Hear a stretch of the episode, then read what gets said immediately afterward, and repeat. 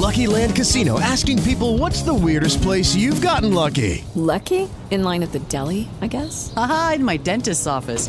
More than once, actually. Do I have to say? Yes, you do. In the car before my kids' PTA meeting. Really? Yes. Excuse me, what's the weirdest place you've gotten lucky? I never win and tell. Well, there you have it. You can get lucky anywhere playing at LuckyLandSlots.com. Play for free right now. Are you feeling lucky? No purchase necessary. Void where prohibited by law. 18 plus. Terms and conditions apply. See website for details. Voglio il mio avvocato. La legge dalla parte del cittadino su RVL La Radio.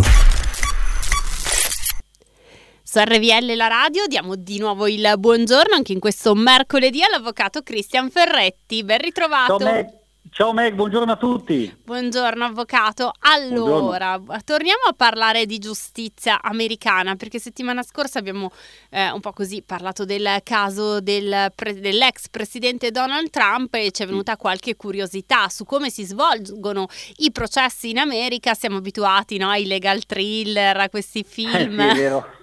queste frasi del tipo mi oppongo vostro onore, no? Che, sì, che sì, ecco, sì. Eh, ma la giustizia americana è più efficiente di quella italiana? Innanzitutto ci dà l'idea che i processi siano più veloci, è così? Eh, tecnicamente sì, è Mm. vero. Eh, diciamo che il processo penale americano è un modello tipicamente accusatorio.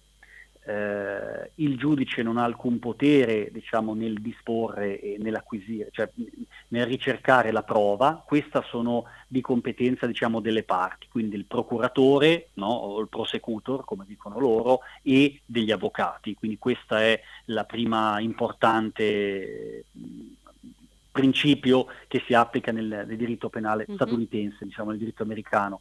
Eh, e poi sono molto più veloci, primo perché hanno una legge, una legislazione, diciamo lo Speedy Trial Act, che impone di celebrare i processi in X determinato, cioè in un determinato tempo, un mese, due mesi, tre mesi. Mhm. E poi perché i processi che noi vediamo, diciamo il dibattimento, il classico processo con la giuria, i giurati, la scelta dei giurati, quello mi va bene, l'altro non È mi vero, va bene, è vero. e- ecco, che si chiama il voir dire, quello, proprio dove entrambi le parti, quindi procura e il procuratore che può essere distrettuale, statale o meno, e gli avvocati scelgono, comunque optano per un giurato o meno, che poi andrà a decidere il caso, è comunque un'ipotesi residuale, perché come diciamo nella scorsa puntata, i procedimenti penali negli Stati Uniti d'America, siano essi diciamo, di competenza degli Stati, siano essi di competenza federali, sono, se non erro, l'1% che vanno a dibattimento, quindi con la giuria, gli avvocati, le domande, le discussioni, le arringhe, tutto quello che vediamo. Eh, il, res- il resto dei procedimenti, sia per i reati eh, minori, ma anche per gli altri reati, si concludono, ma credo nel 95-97% dei casi, con un patteggiamento, quindi con un accordo tra procura e diciamo, imputato oppure il difensore dell'imputato. Un altro aspetto interessante che emerge un po' appunto da questi ehm, police procedural, legal procedural che seguiamo e che lei aveva accennato durante la sc- scorsa puntata è che eh, non c'è l'obbligo della- di esercitare le- l'azione penale, cioè è il procuratore che decide quali casi affrontare o meno. Sì, è vero. Gli Stati Uniti d'America infatti sono un po' criticati per questo sistema perché l'ufficio del procuratore, quindi chi esercita sostanzialmente l'azione penale, è un ufficio elettivo, quindi viene eletto, se non mi sbaglio, ogni quattro anni. E risponde una- quindi ai cittadini, no? e Giustamente. tec- sì, Eh. tecnicamente è un po' come il parlamentare, cioè viene eletto magari da una forza politica, però rappresenta la nazione senza vincolo di mandato, no? Come dire, tu sei eletto da, diciamo, da un, partito politico, rappresenti una forza politica, poi però rappresenti la nazione. E Mhm. un po' è lo stesso sistema americano che dice sei eletto da magari determinate, fai una campagna elettorale, però comunque devi rappresentare la nazione e la legge. E quindi vi è infatti negli Stati Uniti una sorta, non dico di strapotere, però c'è veramente eh, un esercizio discrezionale dell'azione penale, tant'è che il procuratore può scegliere quali reati perseguire, può comunque decidere di patteggiare, quindi trovare un accordo su determinati reati o meno e può come si vede appunto nei film, eventualmente concedere determinate immunità uh-huh. a chi rende del, magari testimonianze utili per l'accertamento magari di altri reati, cose che in Italia insomma sono un po' impensabili visto che c'è l'obbligatorietà dell'esercizio dell'azione penale, quindi loro certo. sono vincolati alla legge.